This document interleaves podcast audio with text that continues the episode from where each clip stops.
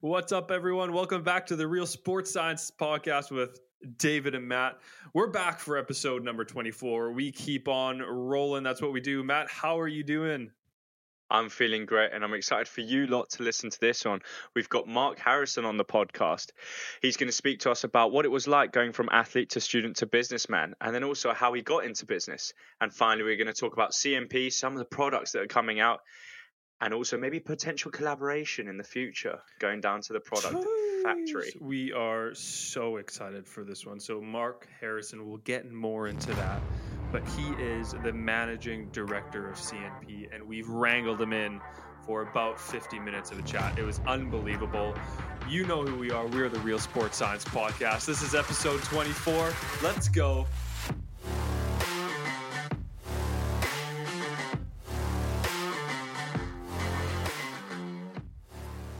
Something exciting is happening.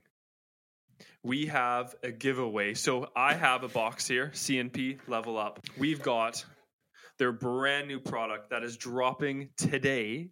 Full pump. That's what it's called. So we got the orange thing. There's four characters, so four different uh flavors. and this one is the or it's called the orange thing. Honestly, I'm so excited to try it, but this one's not for me. This is for you.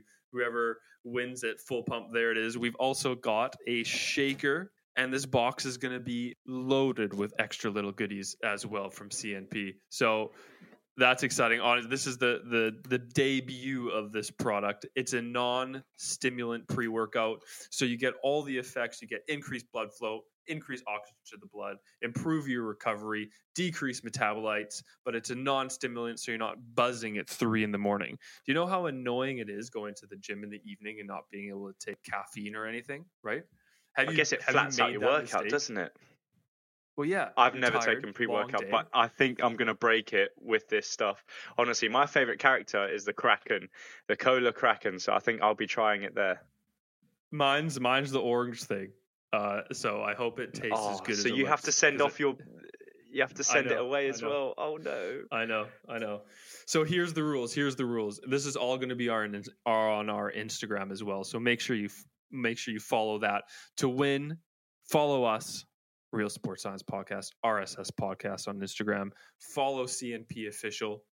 Tag two friends, and if you share it and or comment your favorite character you are going to also get an extra entry. We'll run this for a week. The following Tuesday is when we'll announce the winners on Instagram. So make sure you get over there. I'm so excited to get into this. Like you, I'm not a huge pre-workout guy either, but that's because of like the stimulant in most of them. Yeah, I just don't like that feeling. So I'm Mate, fired up. I'm excited to give it a try. Yeah. So who's going to be yeah. that lucky one? It could be you. Who is it? It could be. Speaking of being fired up, your boy finally got a new phone. Let's see it. Go so on. I, Let's I, see it. I don't think I've had a new, an actually new phone ever, like the newest one. I just picked myself up the iPhone 14 Pro. This thing Jeez. is a beauty. I was at CrossFit. I was at uh, the CrossFit box, and we were doing 23.2 tonight. And I was just whipping around taking videos. It has like the new cinematic feature, and it yeah. slaps. Really? It's so sick. Yeah. Jesus. Oh, yeah. I guess you'll so, be lots of content coming your way, the RSS lot. Content's There'll coming out. Content. Hopefully that'll just up the content. So we're really excited. Matt, should we jump into the to the interview? Let's get straight in, David. Let's get straight in. Let's go.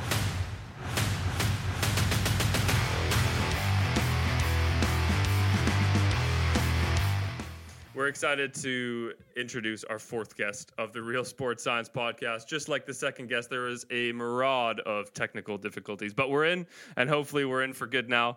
Uh, so, Mark Harrison, thank you so much for joining us, a triathlete, and he's just told me he now only does Ironmans um, only. As one. so holds his le- level two triathlete coach license, has his bachelor's and master's from the University of Lincoln, and then since 2012 uh, has held a variety of jobs within the sports nutrition industry, co-founder, product development executive. and now he works for CNP, where he was the head of production, uh, product development, commercials innovations manager, and since 2019, and his current role as a managing director. Uh, Mark, how are you today? Did I get all that right? I hope so. Yeah, it, some of it feels a long time ago, but uh, yeah, it was. It's all about there. Um, yeah, thanks for having me on. Um, yeah, let's do this. Really, sort of really appreciate it. It would be great if you could just give us a bit more of a rundown uh, of you know where you've come from, from being an athlete through to you know doing your doing your undergrad and your masters, and then maybe just a little bit of of what your role is now at CNP. Yeah, sure. So um, obviously, always always sporty coming um, growing up, sporty family. Um, come from Yorkshire originally in England, so it's a very sports heavy county. Um, I think the London Olympics, Yorkshire would have been like fourth in the med- medal table or something daft like that. Um, so yeah, big big kudos for, where I come from from that side of things. Um, obviously, then that passion for sport led me to to studying, um, wanted to take my career down that path. So everything was working towards doing sports science um, at university. Um, did my undergrad, um, but was competing in triathlon heavily at the time. Which, as anyone who competes to a reasonably high level knows, it does take over your life. Um, so my undergrad sports science actually didn't grade out quite as well as I'd wanted because I was too busy traveling around competing. um, so that's one of the reasons they they said you should go and do your masters because we know you're you're better than what your grade says. Um, so I went ahead, um, did my masters. Um, it was part funded because of my my competition history, um, and then left uni, not really knowing what I wanted to do.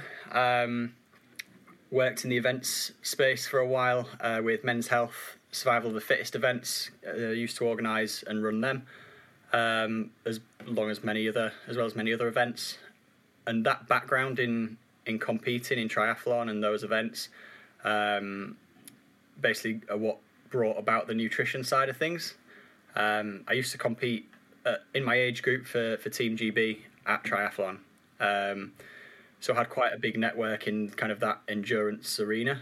Um, especially as a coach as well. And then at that point, there was a a company back in East Yorkshire who sell supplements. Um, it was the guy who started and founded PhD Nutrition, um, a guy called Mark Bowering. Um, he wanted to start an endurance brand of, of supplements.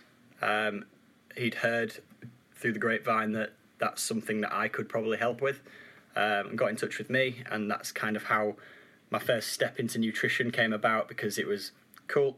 I want to start some products for these people. You're one of these people, and you know what you're doing. Can you do it for me? And that was that was day one, basically. Um, so I spent a bit of time there, launched that brand for him. Um, it's one of them things. It didn't really go anywhere as a brand, but went through the process um, and got headhunted to go and work for a manufacturing company um, in the north of England called Parkacre, who no one will have ever heard of them because they're a very much a behind the scenes manufacturing company. Um, no real front of house market presence at all. But working there in product development, got to develop products for people all over the world. Um, got to visit all the trade shows, got really kind of into the industry and really into the bubble that the, the sports nutrition industry is. Um, and then got headhunted to come and work for for CNP um, as it was at the time as their head of product development. That was seven years ago now. Um, wow. Yeah, and I've uh, it's been a long seven years, but it's, it is, there's been a, a, lot of ups and downs. But we're here now, and I'm the uh, yeah business director for awesome a company, company called the Protein Partners, um, who own CNP. So it's like yeah. the parent company of CNP. That's amazing. And I'd just like to just cut back to the probably the nearly the start of that.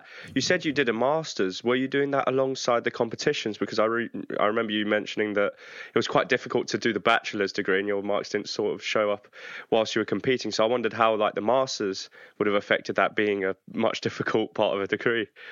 So I personally, I think the bachelor's has more going on in terms of content because there's so many different modules in a in an undergrad.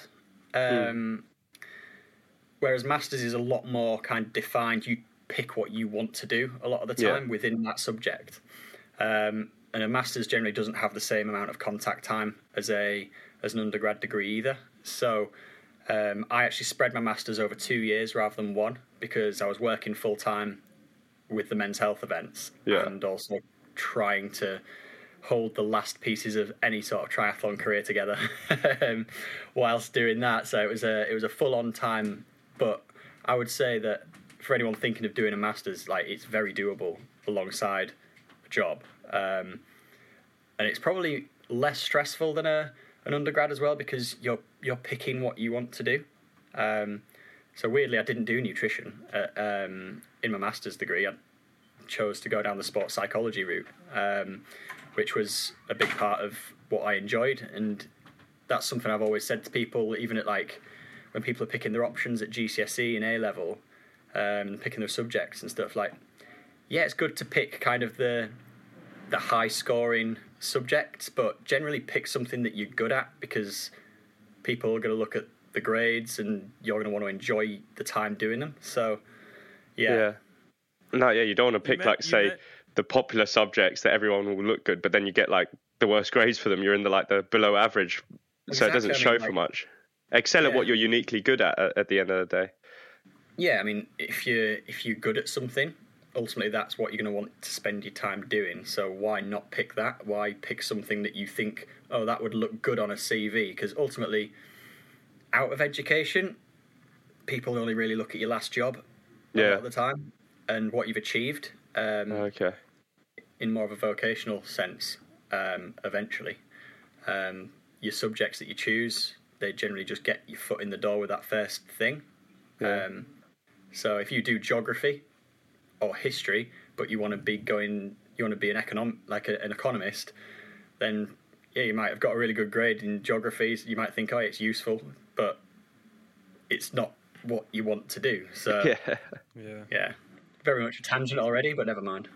where did nutrition where did that come from did you did that a little bit i'm assuming in the sports science degree Yeah, probably yeah. everyone has a bit of nutrition but then you didn't do to the masters so was that something that you were always kind of interested in or was it more of an opportunity presented itself and then you found that you really enjoyed it Yeah, I'd say the second one really. So the opportunity came about. I'd never really considered it. Um, I would say at university, the nutrition side of things was probably quite basic and probably quite kind of general population rather than sports specific, which sounds weird being a sports science degree. But um, I didn't really enjoy the nutrition side at university. It's more when it became more applied and within a, a work based scene that I started to enjoy it. Because basically, you see so many different elements that go into it. Yes, there's a science behind the nutrition and how it affects the body, and then how that then can be applied to multiple different sports. Because a cyclist is going to be, have to be dealt with completely different to a bodybuilder or a boxer. So that kind of diversity of nutrition protocols is is fun. Um, Keeps things interesting, but for me, I quickly went down the route of enjoying the development of new products and what goes into that. So was there like a, a an example? Because like I remember during my sports science degree, there was like one strength and conditioning module, well, sort of like strength, power, speed module, and we it was once again like towards the general public, not specifically elite athletes.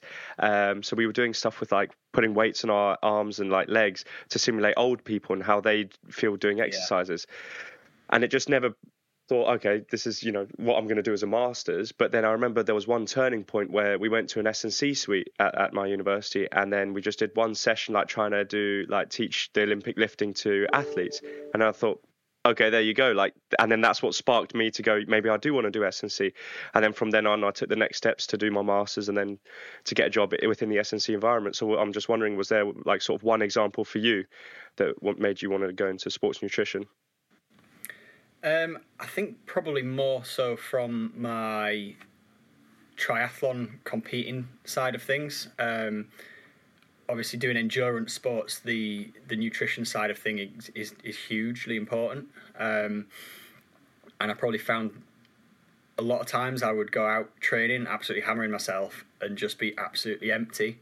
Yeah. Um, so then, when I spoke to one of my lecturers about um, that side of things, because fortunately he did triathlon as well, um, so it was quite good to bounce ideas off him. Um, we used to speak a lot about sports science, but from our point of view as triathletes, rather than from that workshop point of view that you'd the rest of your classmates would be doing with you, where you're Yeah. wearing a fat suit and jumping on a force plate for your biomechanics, or like, you know what I mean, doing the stuff that they have to include everyone and make it varied so everyone in the class gets something out of it. Yeah. Whereas I enjoyed the more specific elements which affected me. Um, so I think that's something important at uni as well. Is there's always going to be someone on your course, whether that's a lecturer or other students that you're on the course with, that that share a similar kind of outlook on sports nutrition as you. And I think that's always been where I've found my interest is surrounding myself with those people. Obviously, in that case, it was a lecturer and talking about triathlon, but I feel like you push each other along and push each other down routes that you enjoy rather than just turning up to class and being told how to develop strength and conditioning pro- protocols for old people to stay mobile or for um, a pole vaulter to increase the run speed down the the runway sort of Yeah. thing like I feel it's important to find something within sports nutrition you enjoy and then make it applicable to what you like doing. Yeah, I guess they're just trying to find make the, making the three year course or the sports science course so broad that you know hopefully one bit will tick with every student that you know just find and out what to. makes you If You've got 50, 100 people on your course. They can't just say, "All right, we're just going to do make this course for that one guy that does triathlon." Yeah, And you lot yeah. all have to go with it. for a whole year. For a whole year. How dare they? yeah.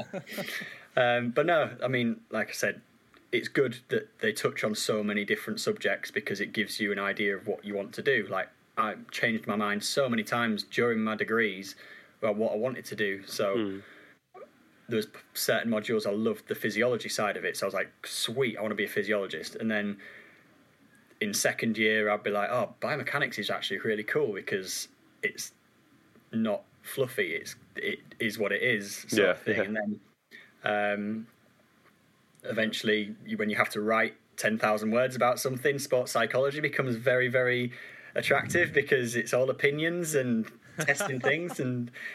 Yeah, third year sports psychology really uh, came into its own. That's hilarious. but that applies to everything as well. So sports psychology is always one that generally gets a lot of popularity behind it because it's such a big thing, especially like the mental side of things in this day and age like hu- a huge topic, and I think people are learning to enjoy that side of things more as well. Yeah. And it helps when you're trying to get people to uh, to buy your product to know how the mind works as well.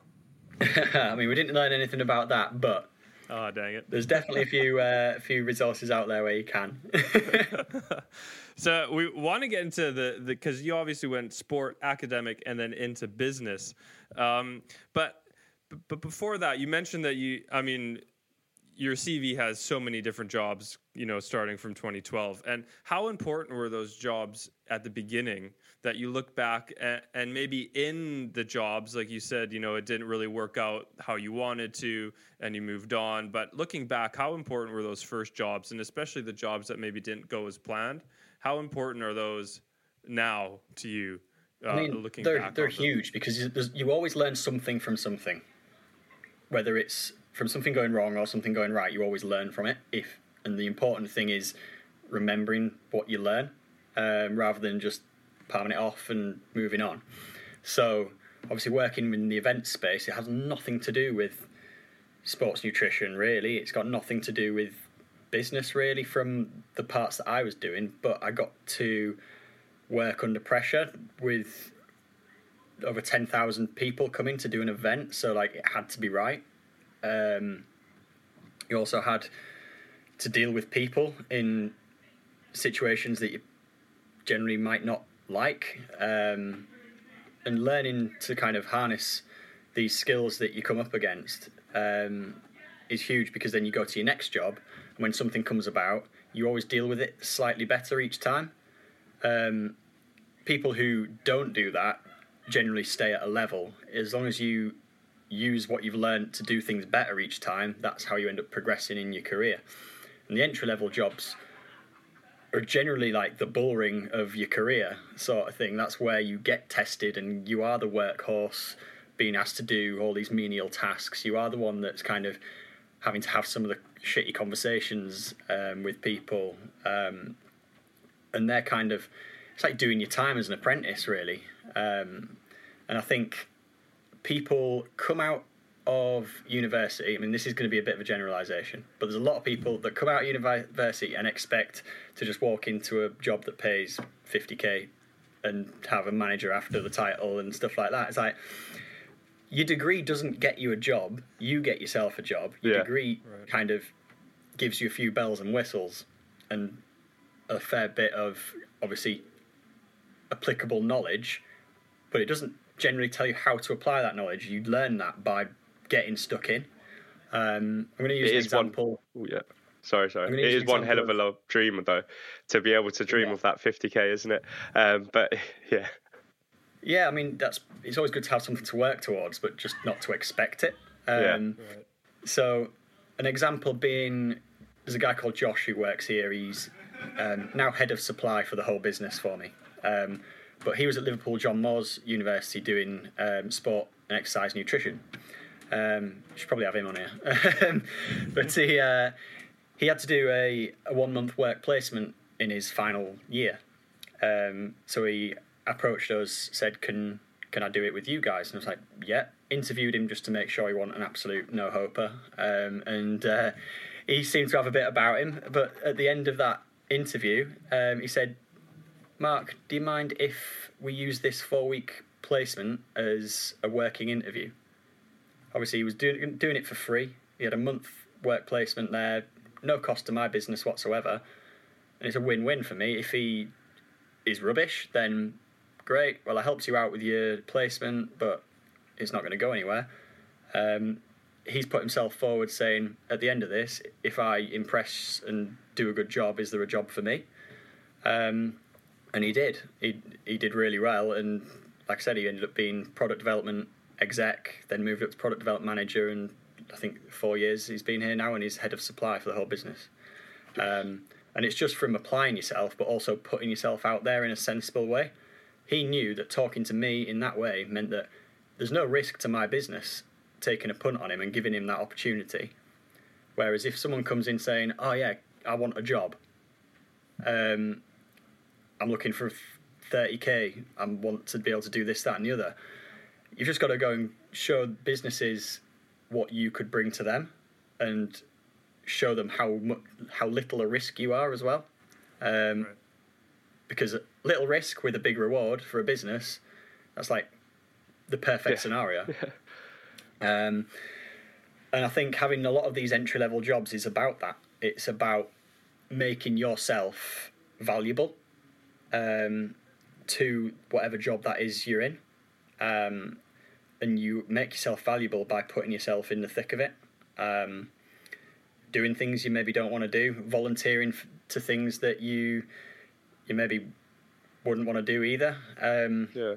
I think there's always kind of been a a way of working that I've had, which I don't do as much now because of the position I'm in. But when I was at that entry level um, part of my career, it's kind of a always run towards danger, um, because something's kicking off. I mean, danger, but you know what I mean. Like if something's kicking off somewhere in the business, or if there's something going wrong, or there's a bit of a catastrophe going on, something's not arrived on time, website's gone down, whatever it is, don't be the person to stand back and be like, "Oh shit, have you seen what's going on there?" Even if you don't don't know what you're doing, you've got no experience in why that website's down, just go to whoever's fixing it and say, "How can I help?"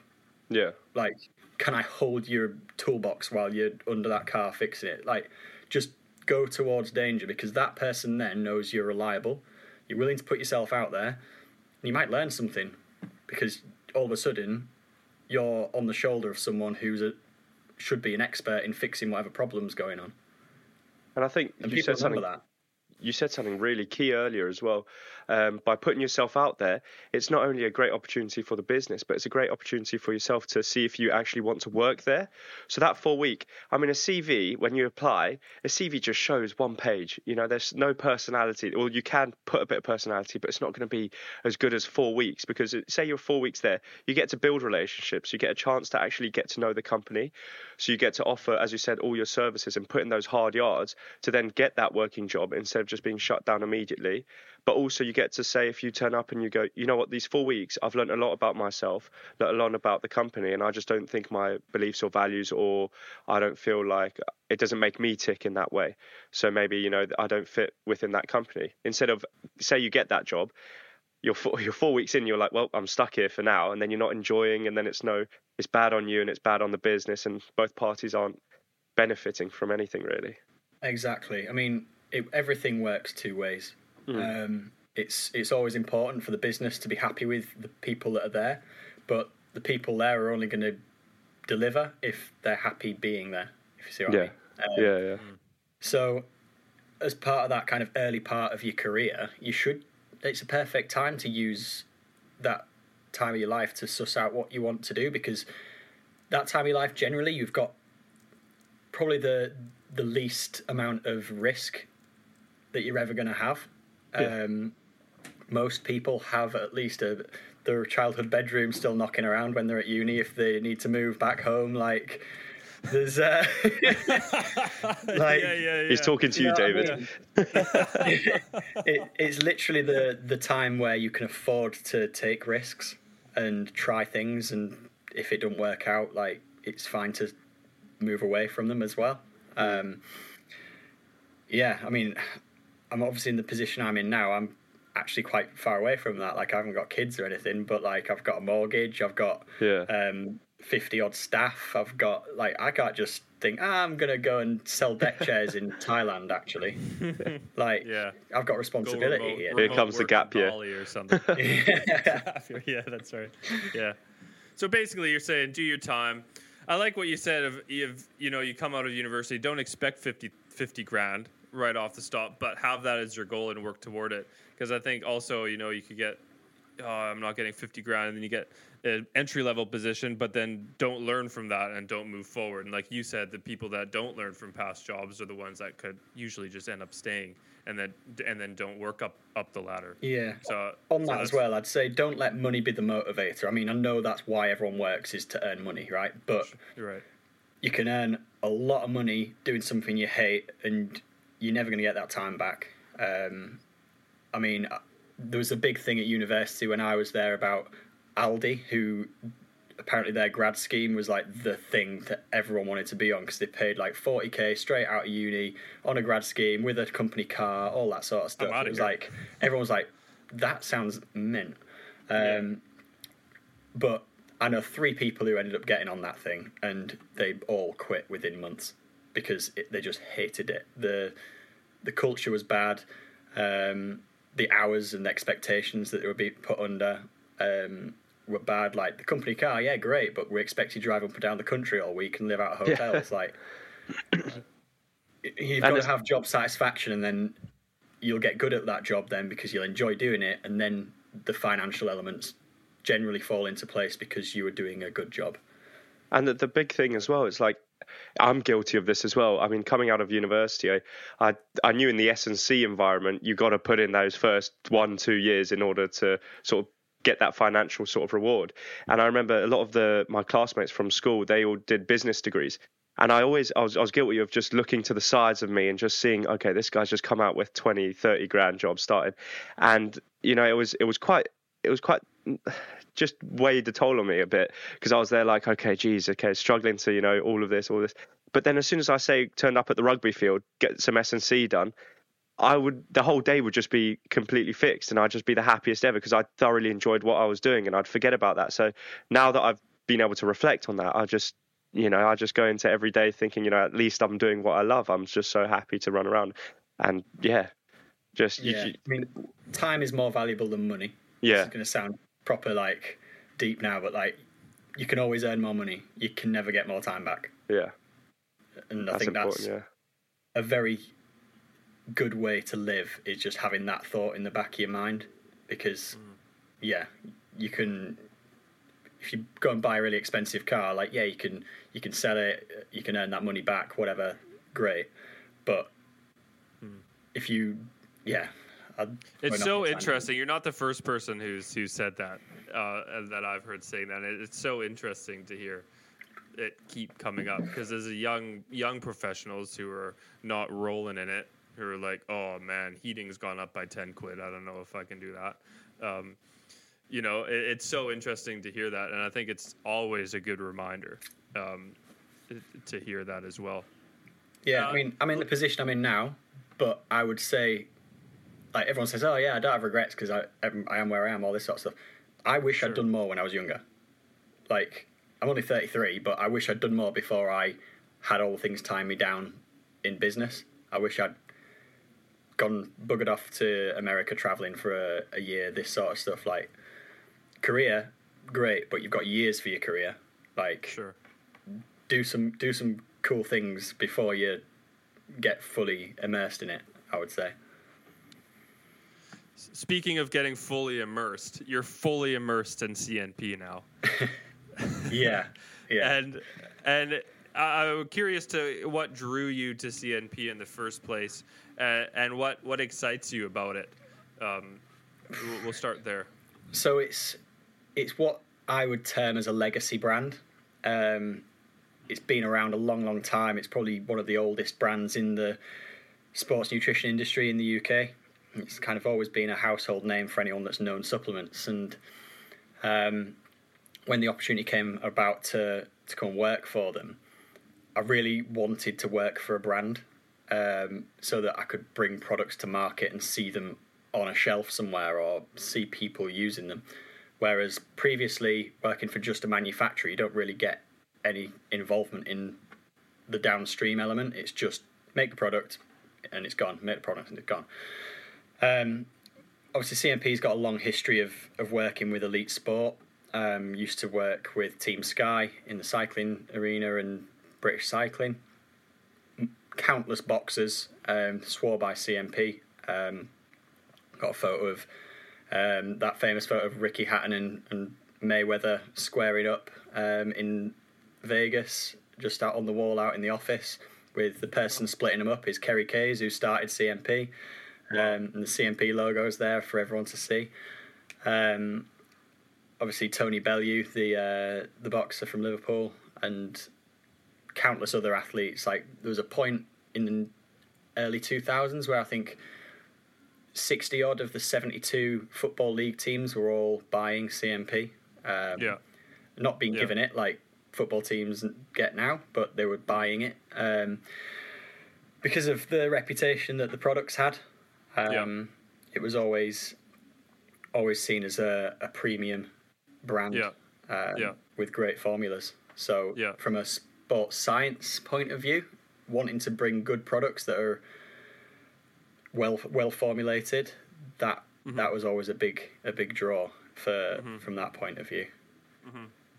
and so where do you see it going? Um, a- actually, before before I say that, before I say that, and Matt's going to come back in a second. Um, No worries, I thought it dropped out. froze there, but yeah, he'll be back. Um, you talked about like working with football teams and a lot of sports. A, a big thing nowadays is informed sport, um, and and CNP doesn't have informed informed sport, correct? Uh, And I used just to. wanted- they used to. It, it used to. That's right. It used to. And I just wanted to get kind of your opinion on that and and why they made that decision, um, and, and what you think of that. You know, informed sport obviously has a place, but but d- Controversial opinion coming up. um, so, informed Sport was born out of a horse testing facility, um, to my knowledge, um, where it was to stop people basically artificially enhancing horses for racing. right. Um, the lab that they have is called. Um, I won't say the name of it, but there is a lab that is the actual testing facility. Um, Informed Sport is the marketing front of house face of that. Mhm. So you can go and get your product tested by the lab without having to have pro- Informed Sport on it. Right. So you can go to the lab and spend 400 quid on a test to prove that it's not got any banned substances in it without having to pay all the license fees for Informed Sport because that is Right. a brand. Informed Sport ultimately is a brand which people Right. put the logo on the product so that people know that it's been tested for, for banned substances. Right. Um, right. Obviously when people get caught for using banned substances they don't want to say i use banned substances knowingly. They don't want to hmm. say that oh yeah i've been using pharmaceuticals.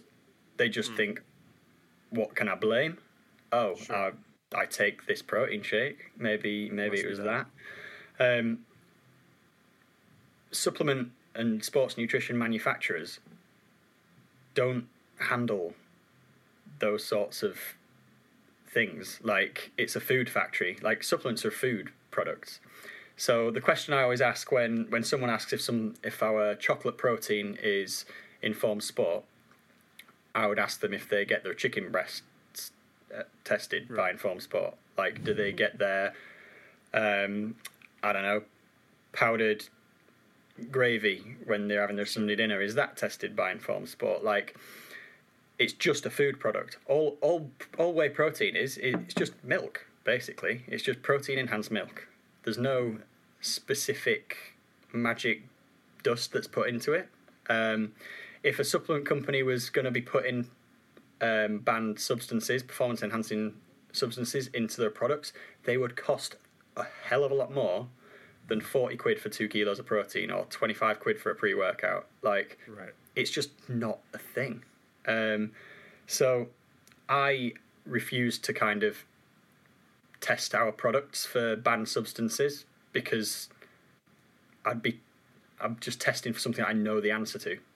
Right. Like it would just Right. be to for a marketing purpose for Sure. people in armed forces that are told it has to be informed sport, otherwise we don't um, condone using a supplement.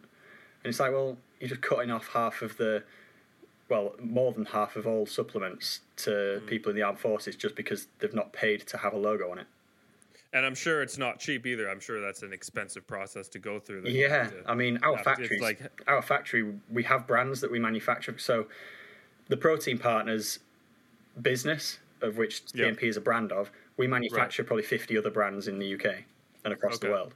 Some of those brands do get Informed Sport logos put on their product. So, Sure. Our factory is already approved by Informed Sport. We just don't pay for the marketing crap. um, so interesting. yeah, I mean, it's it's one of them though. But I understand why people get scared because if people don't have the understanding, Yeah. of course they're going to think Sure. are, are scary things that might have. Like everyone's mum, when you started using creatine, thought it was drugs. that is so accurate. So if I took two protein shakes a day, my mom would start getting concerned.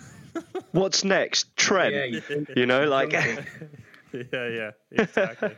um, Yeah. So yeah, that's that's my informed sport Okay. kind of opinion. Is it's a mar- it's first and foremost it's a marketing thing, born out Sure. of scaremongering, but unfortunately it does have a place because people do worry and don't have the information and understanding of how factories work. I guess. Yeah, yeah, and I guess uh, I mean it comes back to just educating people of of what it actually is, and you know Yeah. what what is whey protein, like where you know, or even just the th- the the idea of or the thought of if if we were to put PEDs into our whey protein powder, you'd be you'd be spending hundreds of quids for each kilo, and not you know not forty quid. so even exactly. that, it's like I didn't even think of that. I'm like, oh yeah, that's true. Like that, just uh, uh, a, a business wise, that makes no idea, no sense. Um, exactly. exactly. So, no, that was that was. I'm glad I asked. I wasn't feel- sure about it, but I'm, I'm Is glad. this I when we take a little break to say the thanks for sponsoring the podcast Informed Sport? yeah, that's right. That's right. Yeah, exactly. um, yeah, I feel like that's with everything though in life. Everyone just sort of reads the headlines and just makes their own assumptions, and then bang, you know, you've got opinions that really don't have any value to it because they haven't read the full story. So you know, everyone says that, oh, it's not informed sport. I'm not touching the thing. Whereas you don't actually understand the whole process Mm. that comes behind all of that extra and the marketing and it just yeah. Do you think? Do you Just- think informed sport has more of a uh, maybe of higher importance when it goes to products that aren't your standard like whey protein or electrolyte waters, things like CBD oils, or what about like pre workouts and things like that? So obviously pre-workouts is is the one, isn't it? Let's be honest. That, Right. That's the one where Yeah, where things become grey. right. Um, but even then, like they would be mega expensive if you put any performance enhancing banned substances in. Um, so I think the level that pre workouts have, if you see a pre workout go on sale for like eighty pounds, then you think, well, what what's in that that makes it eighty quid? Then maybe there's some weird like compound ingredient on there that you think actually that doesn't look too legit. Um, and stuff like SARMs, uh, pro hormones, those type of kind of muscle building off the shelf supplements, them I do think they need to be carefully looked at if people are competing in a in a tested environment. Um, because obviously there's some stimulants that you get, for instance, in pre-workouts, um, bitter orange peel extract, so citrus aurantium, that can have a um, trace element of synephrine within it, which is why it's used in in pre-workouts. The issue that you have is that if you use proper citrus aurantium, it's fine. Like even the trace amount of synephrine that you might get from it is never going to have an enhancement effect. Like it's it's just not. The problem comes where Sorry say that again. to cut you off. Synephrine.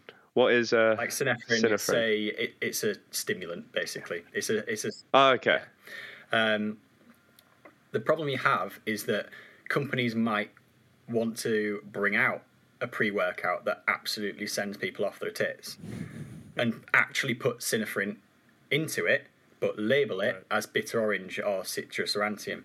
And Ah, that's okay. where I don't.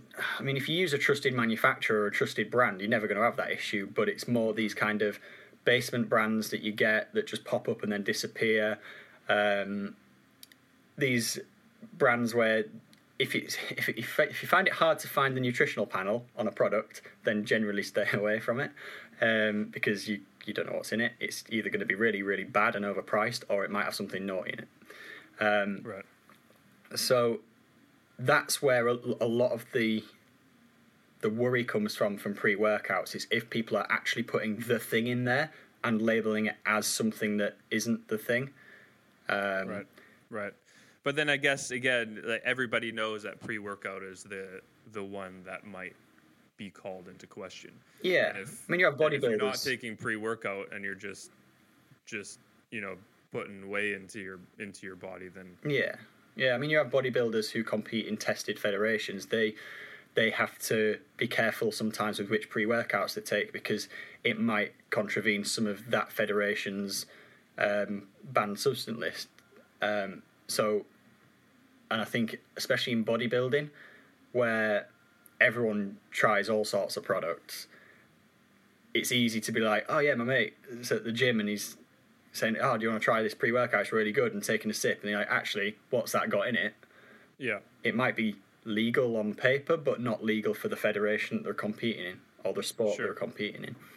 Um, So yeah, so how, pre- how important then is education for CNP moving forward, or not even moving forward all the time, of educating, especially athletes, because that's obviously a huge population of people that supplement or use supplements, and a huge kind of target audience.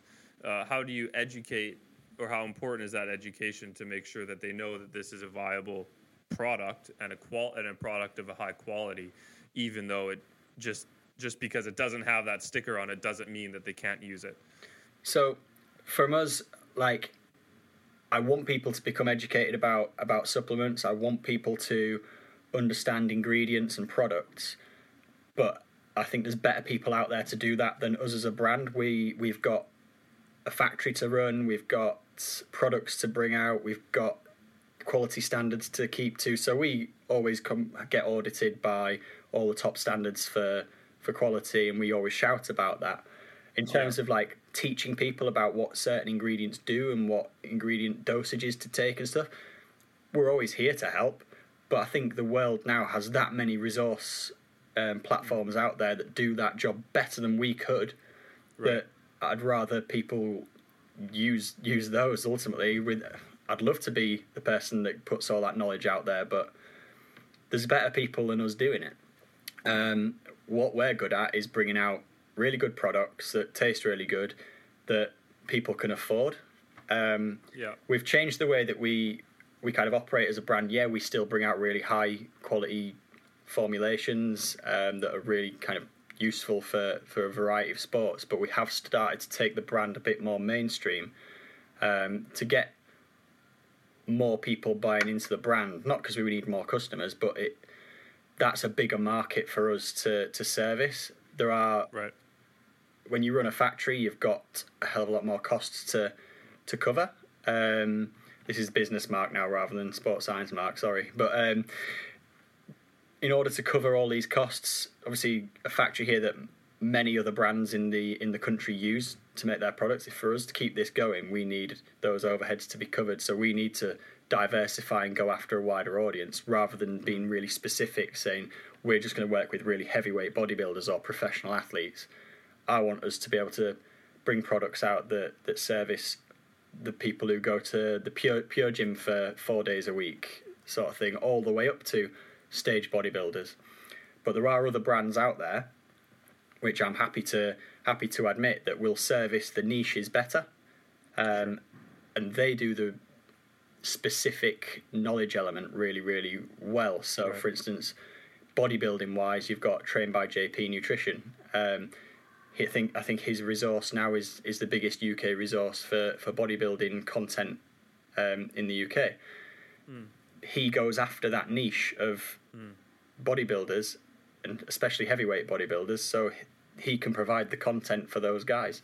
Um, for us, my my emphasis on bringing out safe products, um, products that people like to use because they get a good effect from them and they enjoy drinking them or eating them from a flavor and texture and that point of view, um, and bringing out simple products that work, but don't break people's wallets at the same time. So we've got a new product coming out, which I can't say exactly what it. Actually, when's this going to get like put out? That's true. Maybe tu- earliest would be next Tuesday. Okay, so we've got a new product coming out. Um, and it's a yeah, it'll go live on the final weekend of February, um, Okay. and it's called Full Pump. Um, it's a pump stimulant-free pre-workout, um, and it's uh, it goes alongside Full Tilt, which is our stimulant pre-workout. So Sure. yeah, nice, simple, Sure. understandable name. From David's camera, it looks like he needs both. Eh? Oh. but with when when we've formulated products, obviously we want to pick just like four or five really good ingredients that are in good dosages, which means that they'll have a good effect, get the flavor right, but it means commercially they're going to work for everyone who's involved as well. It'll work for us, although we earn the least out of this in, in this chain, but it'll work for us in terms of our margins. It works for a distributor who then sells to a shop, who then sells to a customer. Obviously, we need to make it commercially viable. That customer's not having to pay 40 quid for a pre workout. And everyone upstream of that gets to earn a little bit of money to run their business. Um, so we're very much conscious of trying to keep the market going by making the product commercially viable, but equally not devaluing it where the customer doesn't get a bad product. Because there's Yeah. a lot of bad products out there, let's be honest, just that are there to make money. We kind of, and there's a lot of products out there that are very, very good, but fail because they're not commercially viable. Um, Right. And again, another little tangent. So there's a, a project that went on once. Um, I can't remember where I was at, but it was a project that I was working on. Um, and uh, we, let a lot of the sports scientists, nutritionists, say, right, there's the brief. Say it was a energy drink pre-workout thing. make make the perfect product. So they went off, science heads on, made the perfect product in terms of which ingredients, what dosages, um, specific forms of ingredients. So like using a bisglycinate magnesium rather than an oxide, for instance, for bioavailability, etc., etc. Um, their product, brilliant on paper. I think the cost price of it was about forty-four pounds for a pre-workout energy supplement. And bear in mind, then you think of all the people that have to make a little bit of money to actually make that product viable as well. Hmm. Consumer would have had to have paid like seventy-five quid or more. Yeah. Well, and then they're wondering if there's PEDs in it yeah. because it's so Um, expensive. So there's always got to be a balance between the the perfect product on paper from a science point of view right. and the commercial validity of a product to make sure it actually reaches the market and stays in the market. And that's why you'll see a lot of brands rather than putting pump pr- brain and stimulant ingredients all in one pre-workout, they'll bring out three Yeah. separate products that hit different hmm. targets because then they're more commercially viable. Consumers can buy two and put them together. They can just buy one. It it's having that balance and that's something that the sports science element is brilliant because it gives you all the knowledge. You can have conversations with people. You can teach people about ingredients. You know which things are going to work for different people. But having that experience and understanding of real world to know how to apply that knowledge in a way that it will actually get seen by the world and get mm-hmm. used by mm. consumers and stuff. That's mm. that's the magic formula in this industry ultimately because you can bring out the best product in the world but it will fail in terms Right. of the marketability of it and the costing. But then you can bring out a really crap product that works but then people find it out because they're like well i'm paying yeah i'm only paying 10 quid for this product which is really good value but it's basically just sugar and flavoring like you know what i mean yeah. um, yeah. so it's a balance So business, business, business mark aside, what's the next big thing? What in sports nutrition? What next product is is going to blow people's minds? So there's a big biohacking scene out there in America at the minute of people trying to inc- like reduce their metabolic age. And I think it's never going to be a general population product, but I do think that's a little bubble that's going to appear. It probably already has appeared, but it's not really reached the UK properly yet. But I do think Yeah. that kind of metabolic age reduction, kind of live longer, undo some of the damage you've maybe done to your body in the past um, by living it a bit hard, sort of thing. Yeah. Um, Yeah. I think that's that's got legs. Um, I think there's always going to be. It's kind of rumbling along, and it's already kind of started. But I think the sleep sector is going to be huge as well. Um, everyone's buying the little I'll- sleep app, getting the sleep apps downloaded, and wearing their their um, their rings on their finger and whatnot to measure their sleep. So the the sleep mean, element, I, to- think, is is going to be a a thing that anyone can get involved with as well. It's not sport specific. It's it, everyone in the world will bet, do better from sleeping more, not more, but better. Um, So I think that that's a a big part of the the nutrition market that will get focused on. Um, there's obviously a really boring part of it, which is a, active aging and mobility.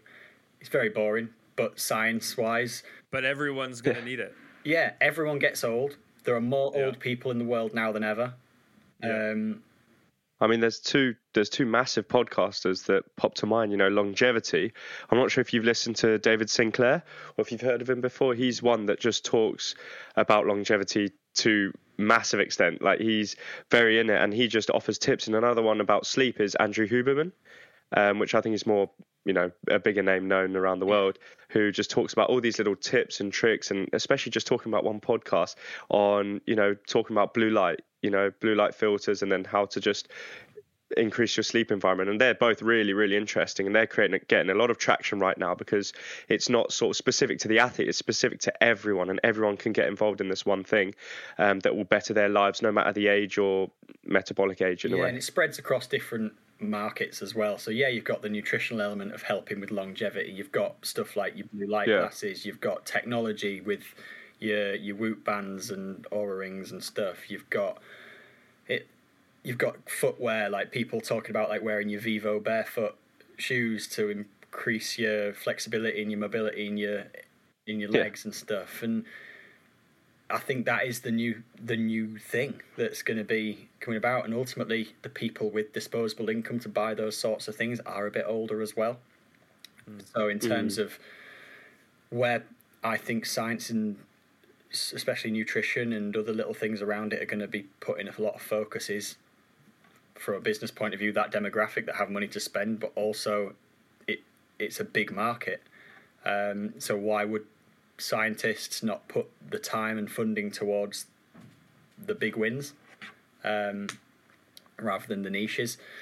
So yeah, I mean that's I guess sleep falls into that as well. So I guess Yeah. terming it longevity is is probably you've probably nailed it on the head with that. That's that's awesome. Before we go into quick quick fire questions, we have one more one more question that we'd love to ask, and that's we didn't talk too much a bit about the business side and and your kind of um, transition from academics into business and kind of mixing those two. But but for people who are in nutrition, which I think there's or any really sports science, there's a whole business side of things as well. What would be some tips that you would give people that um, are looking into getting into the business side of their science, of their sports science, and maybe just uh, don't have a business background? I mean, there's a f- the first one is is very obvious, but probably the most important than any is money makes the world go round. Um, you might have the best ideas in the world. Again, like I mentioned about that that product development project that happened, you have to understand that businesses only exist to earn money and pay people. So people are there. Football teams don't exist really. Uh, not that's a bad example because clearly they exist to to provide entertainment. But most businesses um, are there because someone at the top is trying to make a successful business that makes money, but equally it's staff there that need paying um, uh, and bills that need paying. So you always have to understand that every action in a business needs to have some sort of view on a return on investment. So, for instance, if you're going to approach a business to work there, what are you going to bring to the table? Because they're not doing going to do you a favor by hiring you. You need to kind of see what you can deliver for them, and that's what they generally businesses need to look at with everything. So, if we're going to spend money on going to an exhibition, what are we doing that for? It's because we want it to earn us more money out of the back of it, um, get the brand seen by more people. Um, and I think any business related thing, even though sports science is the love for it, it has to work commercially what you're doing. So you can't start a sports massage business, for instance, and not ha- earn money to keep yourself in business to keep doing it. If you just went out and gave free massages everywhere for the love of sports science, you're not going to do it for very long. Um, Yeah. if you go and Right. like people who want to be a physio in a football team, like that's a, not a very high paid job because it just isn't. So you need to. There's it's a balance again between doing something that you love and bringing your sports science application to it, but understanding that in order for you to keep that thing going, it's got to work for the business that's employing you, whether it's someone else's business or your own. Um, Right. so that's one. Always, unfortunately, as boring as it sounds, keep your eye on on the money side of things. Um, and then in terms of progressing in business and making a career of it for yourself, is I know I've said it before, but run towards the danger. I would say.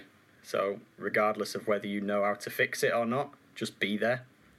Um, if something's if there's an issue or something's going wrong, you don't even have to do anything. Just offer to help, because they might all, all Yeah. they might need you to do is hold hold the toolbox for them or kind of hold the ladder. You know what I mean? But you're there. You experience it. they then associate you as someone that gets stuck in.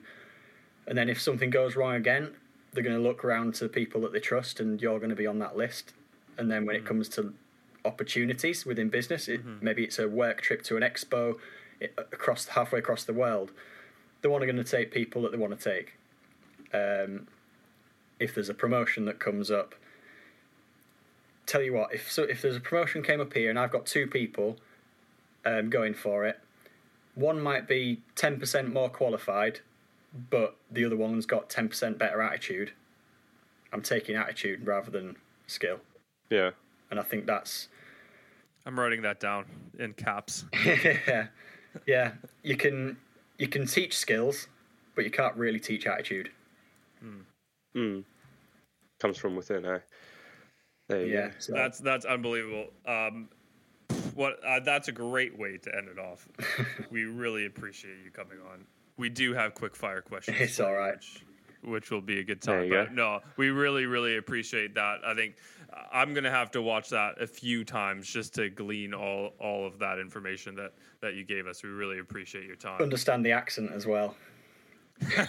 well, mine, you understand mine or yours? Mine, mine. I'm losing mine. Like I loved having my Yorkshire accent, and the more time I've spent up in Cheshire, it just keeps getting. Oh, I'm losing it. Losing Yeah. it. That's funny. That's Uh, awesome. So I'll go quickly with the. We've got five quick fire questions. Um, I'll just obviously take a moment to digest the question and then just give the answer as quick as possible. So uh, we'll start it off nice and easy. If you could only take one thing with you on a deserted island, what would it be? Um, cool box full of beers, to be honest. Sorry, CNP. Oh, there cold you go. beer on desert island. Come on. Yeah, that does sound good. Enjoy it whilst Yeah. you're there. If you could win an Olympic gold medal, what would you want to? What, what would you want it to be in? Um, oh, it's got to be triathlon. Yeah. There you go. I thought that would be the But answer. actually- if you could, No, I've, I've jumped into that. I've jumped into that. Like, 100 meter track, innit? Oh, nice. There That's you go. True. That's an iconic thing to win. That'd be unreal. And unfor- like, no one's If you- saying the 25, 40k race walking, are they? Just going like that, speed walking down there. Man, their Um, their if hip you- mobility though is off the charts. Oh, yeah. If you could teleport anywhere right now, where would you go? um, probably that desert island with them bucket of beers. nice, nice. That's great. What object do you lose the most? Keys. Like, I mean, Standard. I don't know where they are right now. They'll, they'll be somewhere, but you ask anyone in that office if they've had my keys just left on their desk, they'll be like, yeah, That's- daily. That's awesome. Daily. And then, what's your favourite CNP item to finish it off? Um, I would say I've got two. One's a proper answer and one's a, a daft answer. So, Go on. in terms of product, which is the proper answer, CNP peptide is just like, as a product goes, it ticks every box. Any athlete would use it and benefit from it because it's a blend of proteins. So you can use it post workout, you can use it pre workout, you can use it before bed. Um, and it delivers like 60, well, 50 odd grams of protein per serving, which is like blows most other proteins out of the water. And the quality of the proteins that are in it are really, really high. Um, the other the other favourite um, CNP thing is our CNP van because it's nearly done three hundred thousand miles. Holy smokes. The number plate is one CNP, which so the number plate's worth more than the van. But it's just a little. It's a plucky little van. It gets us everywhere. It's taken us to events. Like it's just a That's trooper. Zooms right past all the Audi vans. eh? Oh, all the yeah, Audi yeah, vans goes yeah, right yeah. It's past just a trooper. It's just an absolute trooper. And everyone gives us a load of stick for it, but it's there every event. Um, it's That's nearly amazing. killed me twice. Um, Well, that's that's less than the amount of times Matt's almost killed me in the car. in one trip, Don't know where so this is I'll take those. He was odds. asleep. He was asleep majority of the way. He doesn't know where he was. It's okay. we were safe. so yeah, that's Uh, they're my, they're that's two amazing. We'll tell you, things. tell you what, we we want to come up to CNP at some point and and do a vlog, maybe meet some people, meet you in person, and, and Yeah. see see where the magic happens. And I think part of that's going to have to be seeing the van as well. Oh yeah, We'll absolutely. to See the, list. van, take you around the factory, get to show you how products are made, get you in all the hairnets, beard snoods, and covers Nice. and all that. Yeah, full Yeah. the full shebang. That's awesome, Mark. We really, really appreciate you coming on, uh, getting to know you, getting to know CNP a little bit better as well. Uh, thank you so much. No worries. Thanks for having me.